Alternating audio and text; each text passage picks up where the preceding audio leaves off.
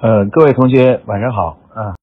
下面呢，我就来给大家谈谈呢，就是关于这个如何培养企业的高管光管团队啊。呃，要想说明这个问题呢，我将从三个方面呢给大家进行介绍。就是第一，什么是高管啊？我们对高管是怎么定义的啊？就是第二，作为一个高管来说，他对他的要他的身上的这个素质要求是什么样子的啊？就高管应该是一个什么样的人？才适合去做这个高管啊，这高管。然后第三呢，我想给大家介绍一下呢，就是高管的一个培养路径，就是怎么去培养一个高管啊。当然，同同学们可能有人心里的想的是说，哎呀，培养人啊，就是我把他叫过来，我我我怎么带他啊？我带着他，我怎么带着他？每天跟他讲，每天跟他讲，然后带他，然后去培养他。但是我待会儿给大家介绍的这个培养机制呢，是一个以机制的方式来培养。也就是说，我不是说要你去整天跟他讲什么东西啊，带他跟他讲，而是说我们要建立一套这种机制啊，一一个机制，一种筛选的机制，从基层开始，一层一层的，让那些高管呢，在最后呢，这个能够。脱颖而出，在这个在这个一群人中啊，脱颖而出，最后成为一个真正的高管啊！我我将从这三个方面给大家进行介绍啊！我大概用时在一个小时到一个半小时左右，然后呢，剩下的时间呢会给给易老师啊。好，下面呢我就给大家介绍这个主题。那我们先来谈第一个主题，就是我们所说什么是高管，谁是高管啊？这个问题看起来好像很很简单，但其实并不简单啊。那么要想回答这个问题呢？我用我将用白板来给大家进行介绍啊。昨天他们给我准备了讲义了，后来我想想，咱们论坛嘛就要自由一点，free 一点，所以我就还我觉得还是我直接用白板给大家做会更好一些啊。所以我决定还是用白板啊。那么第一个问题呢，让我们来呃问一问，什么是什么人是高管啊？要想回答这个问题呢，我们还要我要给大家介绍一个模型啊，管理学上的一个模型。这个模型呢叫什么呢？就叫事件结构模型啊。呃，接触瓜克时间比较长的这个老老同学呢，对这个都很了解啊，就叫事件结构模型。那这个模型它说说什么呢？它是说啊，呃，企业里面的每天的工作有很多，但实际上呢，如果你仔细分析，发现啊，它这个工作啊是有一定的有层级和区别的啊，并不是所有人做的工作都是一样的。啊，其实我们也知道了，你这在一个公司里，你看大家做的每天做的工作，难道都做都是一样的吗？其实不一样的，大家分别承担的不同的呃工作内容和使命，对吧？使命。那么在这个模型中呢，他就探讨他说啊，在一个企业中啊，工作呢其实一共分成五个层级，一个叫什么呢？一个叫系统层级，第二层呢叫做计划层级，第三层呢叫做项目层级，第四层呢叫做任务层级。第五层呢，叫做活动层级，啊，那么他说呢，在我们企业的工作中啊，所有的工作其实呢都是按照这五个层级来分布的，而且呢，它是有内在的联系的啊，内在联系的。那这个五个东西，这种这个这个五个层级像像什么呢？其实像一棵树啊，像一棵树啊。这个我们看一棵树的话呢，啊。这个一棵树呢，首先是有根啊，这个根是什么呢？这个根呢，其实就是这里写的这个系统类的工作啊。那么说的更直白一点呢，其实就是企业的战略发展工作，就是怎么样发展一家企业的战略设想啊，给这个公企业描述未来的发展方向啊，设定战略的这项工作。这个工作呢，其实是所有企业发展的根。因为你只有战略方向清晰了，你才能够下面才能去部署这个进一步的每一年的工作，包括每一年的这个所有的工作该怎么做，对吧？如果你战略要是不清晰呢？你这个每年的工作呢，就变得很分散。今年干个这个，明年干个这个，然后最后呢，就最后就慢慢就迷失了啊。咱们国内现在有很今今年呢，有很多很多企业在经营中呢，都遇到了问题啊。就是我们看到的好多好多饮料行业的呀，像汇源果汁啊啊，然后在服装行业的一系列企业都出现了倒闭啊、关门的现象。其中一个很重要的原因是什么呢？是因为他们缺乏了清晰的战略发展方向啊，经常做着做着呢就迷失了啊，迷失了。所以战略工作呢，其实就是整个企业发展的根。那么在这个系统工作之上呢，哎，这个刚才我们说的第二类工作计划呢，其实呢就是什么呢？就是这个干啊，就是这个干，这个呢就是计划啊。有了这个具体的发展方向以后，我们我们就开始围绕这个根长出一个干来。这干呢，就是一说每年我们该每年该怎么样去有计划的去做每年全年的工作啊。这个干有了以后的话呢，在这个干上呢就会长出什么呢？长出很多的这个呃枝啊。在这个干上呢就会有枝条啊，枝条长出来。这个枝是什么呢？这个其实就是我们说的项目。你要想完成一个计划，它它是由很多个项目组成的，一个项目一个项目一个项目，就像一棵树上的很多枝啊，有很多枝啊。然后呢，在这个枝上呢，会有很多小枝啊，就小的枝，一个大枝上会有很多小枝，在枝小枝上呢会长出叶子，一片一片的叶子啊，一片一片的叶子。这个小枝呢就是这个任务，而这个叶子呢就是活动。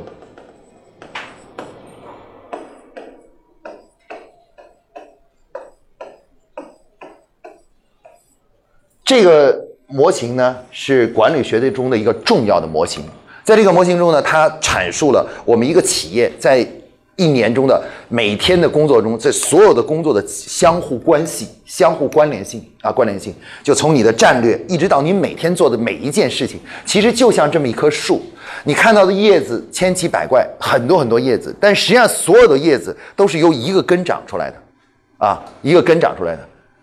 嗯，它必须是这个根上长，它不可能说你这是一棵桃树，然后长出的是一个梨的叶子，是不可能的，对吧？一定是一定要长出这个这个桃桃树的叶子啊。那么我们说呢，在一个企业中呢，它的工作基本结构就是这样的。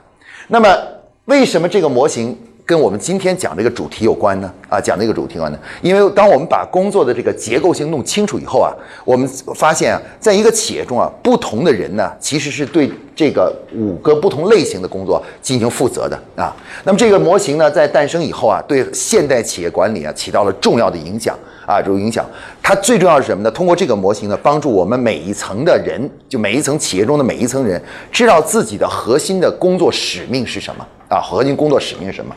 好了，那么让我让我让我来一起给大家给大家那什么一下啊，给大家，哎呀，这个擦怎么擦？我看，那这个，这个现在使我使用越来越乱了，好吧，咱们就这样吧。既然如此，我就把它弄这边来。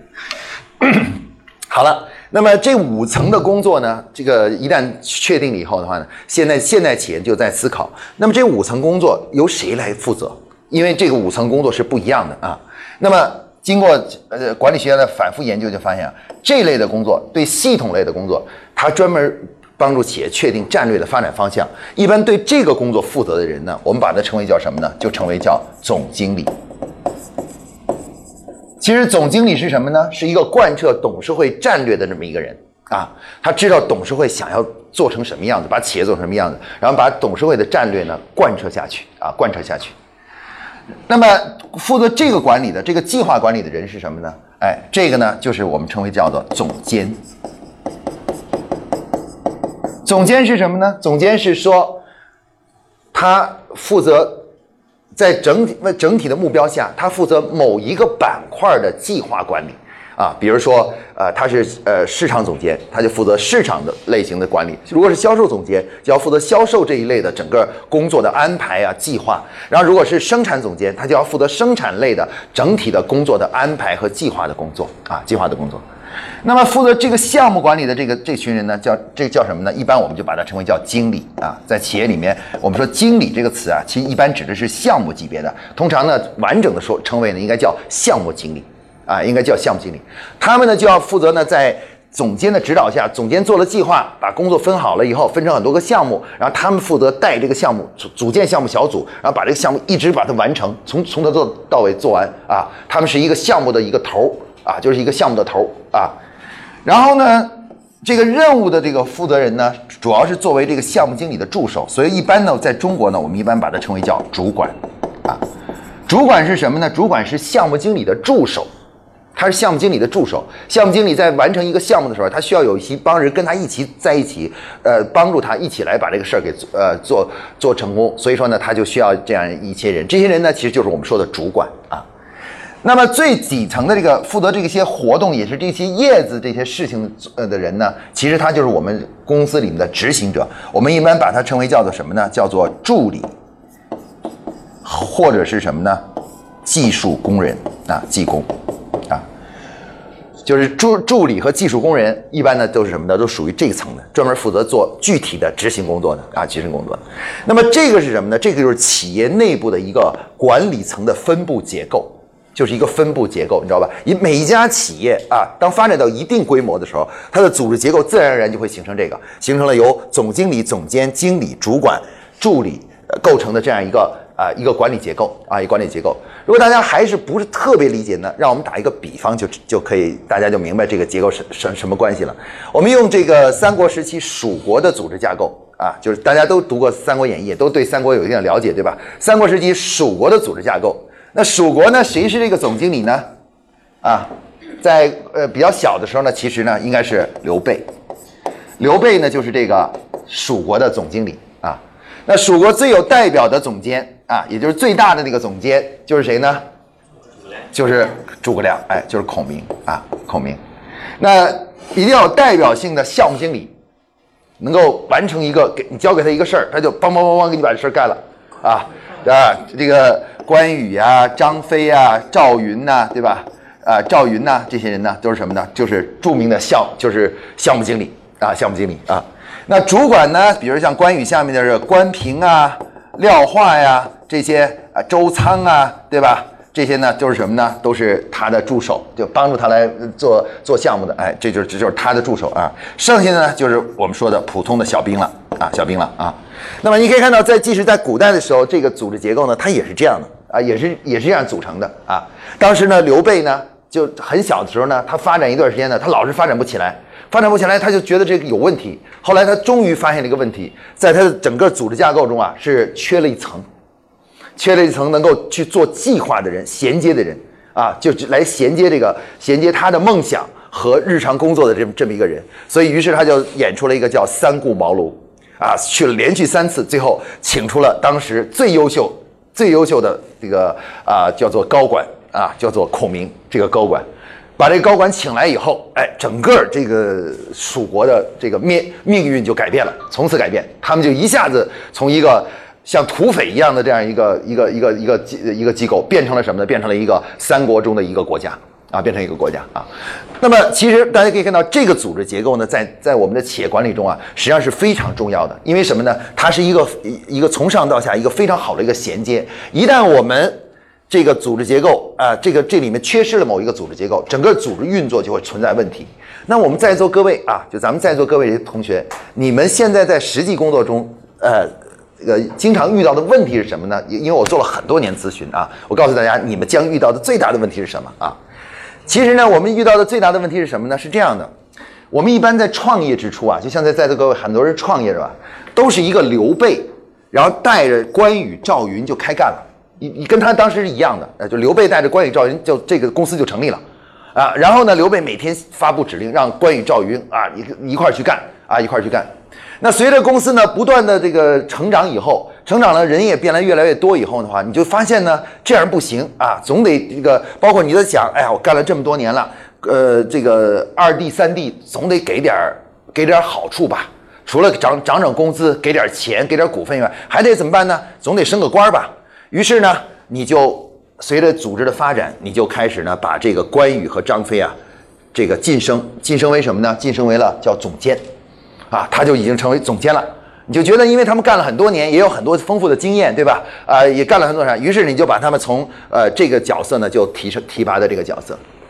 但是非常遗憾的是，你要知道，咱们都了解关羽张呃关羽赵云张飞，他能做诸葛亮这个角色吗？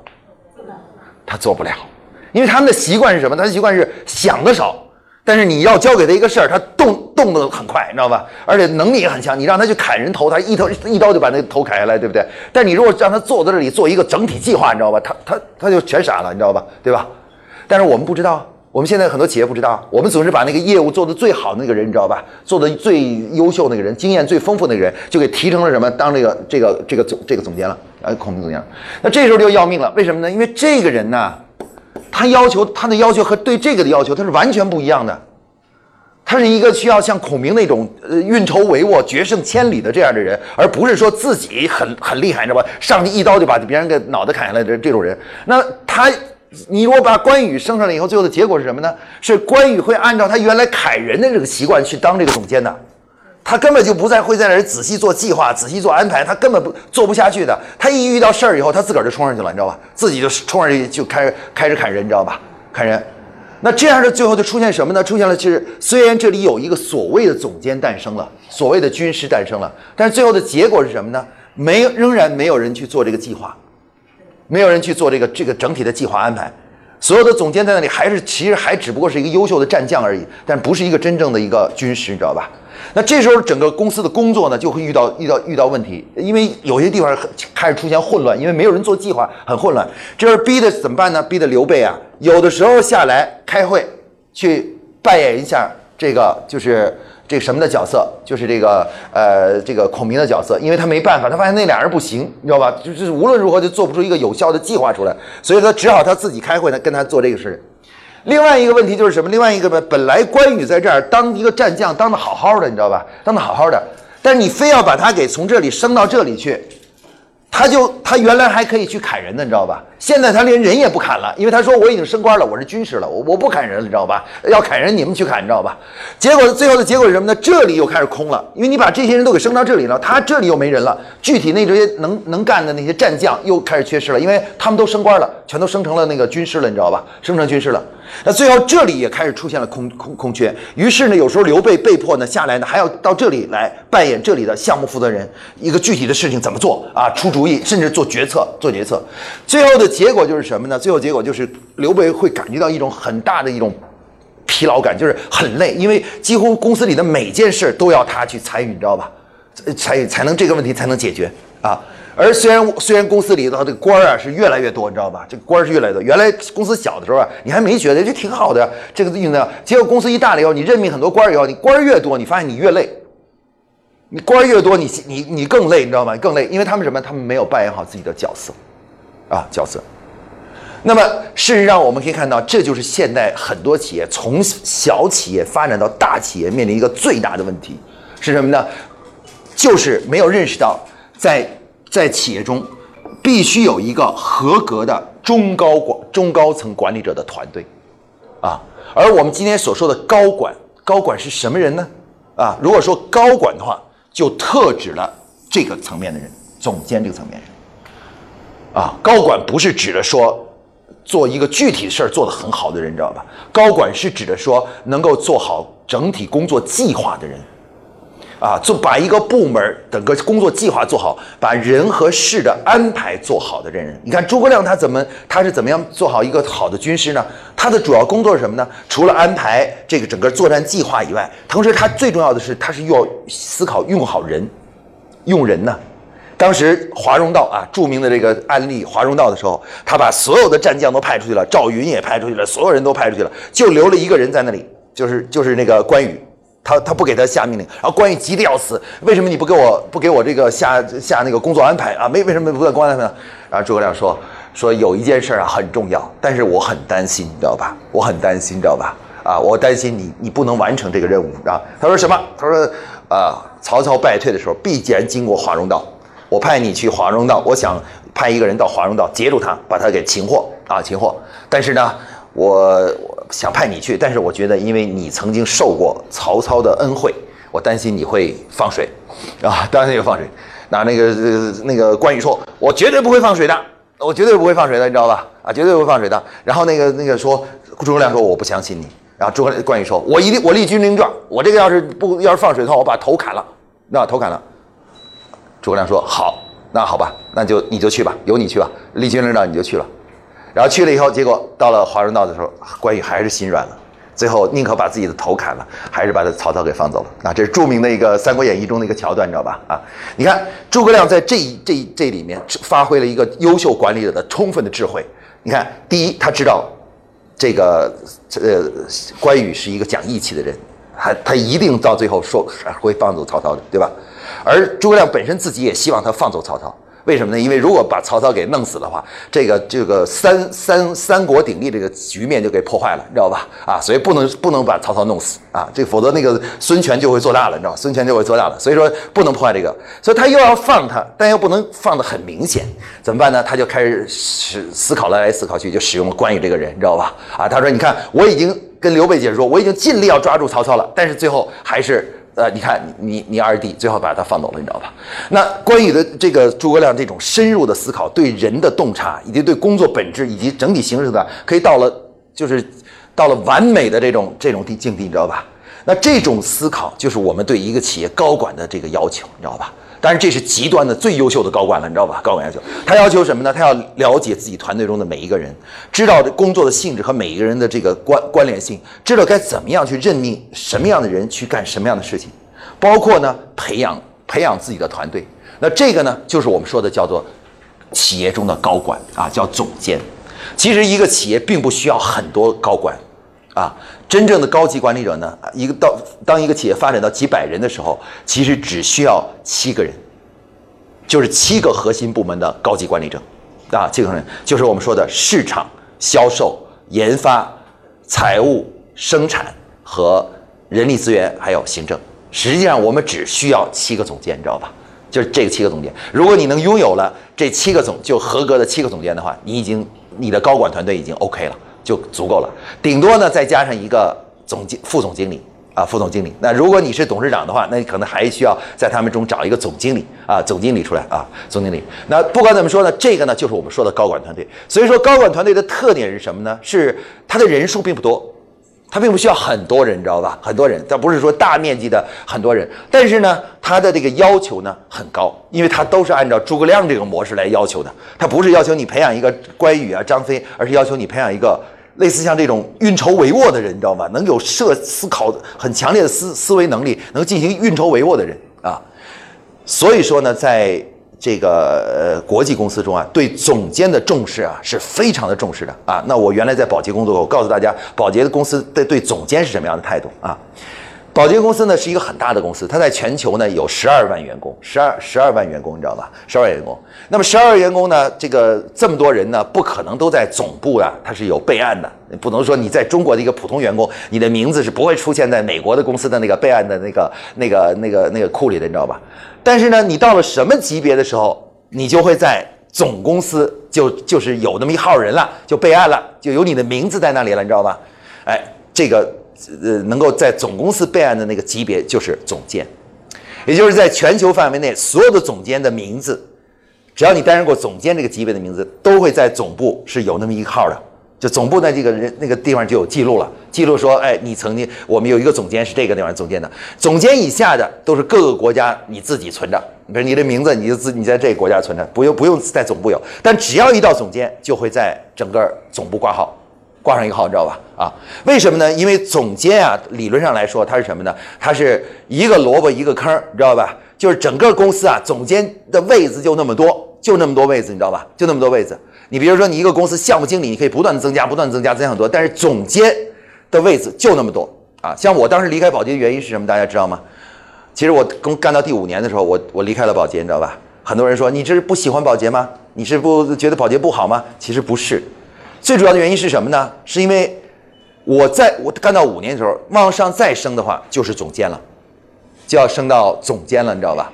但是问题上面没有位子，除非中国区的这几个总监挂了，有有谁挂了，你知道吗？或者是怎么样，我才能升上去。然后结果后来他他们当时给我提了一点，他说如果你要想升总监的话也可以，但是呢你你得到其他国家去担任总监。他说哪儿？去印度。我我说我不去，我我才不去印度呢，去印度当总监，我我不去，你知道吧？但是你要不去印度啊，你去乌干达，去非洲国家去当总监也可以，你知道我还是不想去。那最后最后的结果是什么呢？最后结果就是我就离开保洁了。保洁离很多人离开保洁原因这个，是因为到了这儿就升不上去了，因为总监这个级别它是一个楼非常严格的，一个萝卜一个坑，你知道位子很少，就是你上去就非常难啊。那么高管团队呢？大家可以看到，它是对于一个企业来管理是非常重要的。如果我们用军队来打比方的话，总经理呢其实是相当于司令级的啊，司令级的。那么这个总监呢是相当于军级、师级的领导者，军级、师级的领导者。而这个这个项目经理呢，实际上是团、营、连，而主这个主管级呢是排排级的管理者啊，排级的管理者，而兵这个下面呢就是普通的小兵啊。你看，这是这个模型呢对应的军队的管理管理结构啊，管理结构。那我们说培养优秀的高管是什么呢？其实就是培养优秀的军级、师级的管理者啊，军级和师级的管理者。啊，这些人呢非常的不同，和我们实际的在呃，就是我们原来说一，比如说有一个人吧，他在过去的工作中啊非常的优秀，然后包括在做销售过程中非常好，他的销售业绩非常强。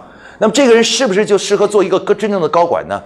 不然，这个个人可能做销售也许做得很好，但是一旦你把他从这个位置上放到一个呃部门的负责人的这个位置上的时候，你就会发现他一下就变，他从一个优秀的销售人员马上变成一个很烂的。部门管理者，你知道吧？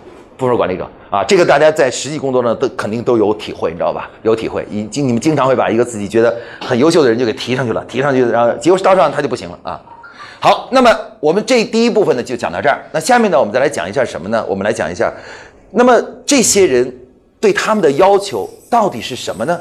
这些高管应该具有什么样的才能呢？才能扮演好这样一个军级、师级，像诸葛亮这样的管理的角色呢？啊，保洁公司呢，在这方面呢做了大量的研究。他的研究呢，就发现呢，在这个对于这些人呢，他们必须要具有优秀的管理的潜质和潜能。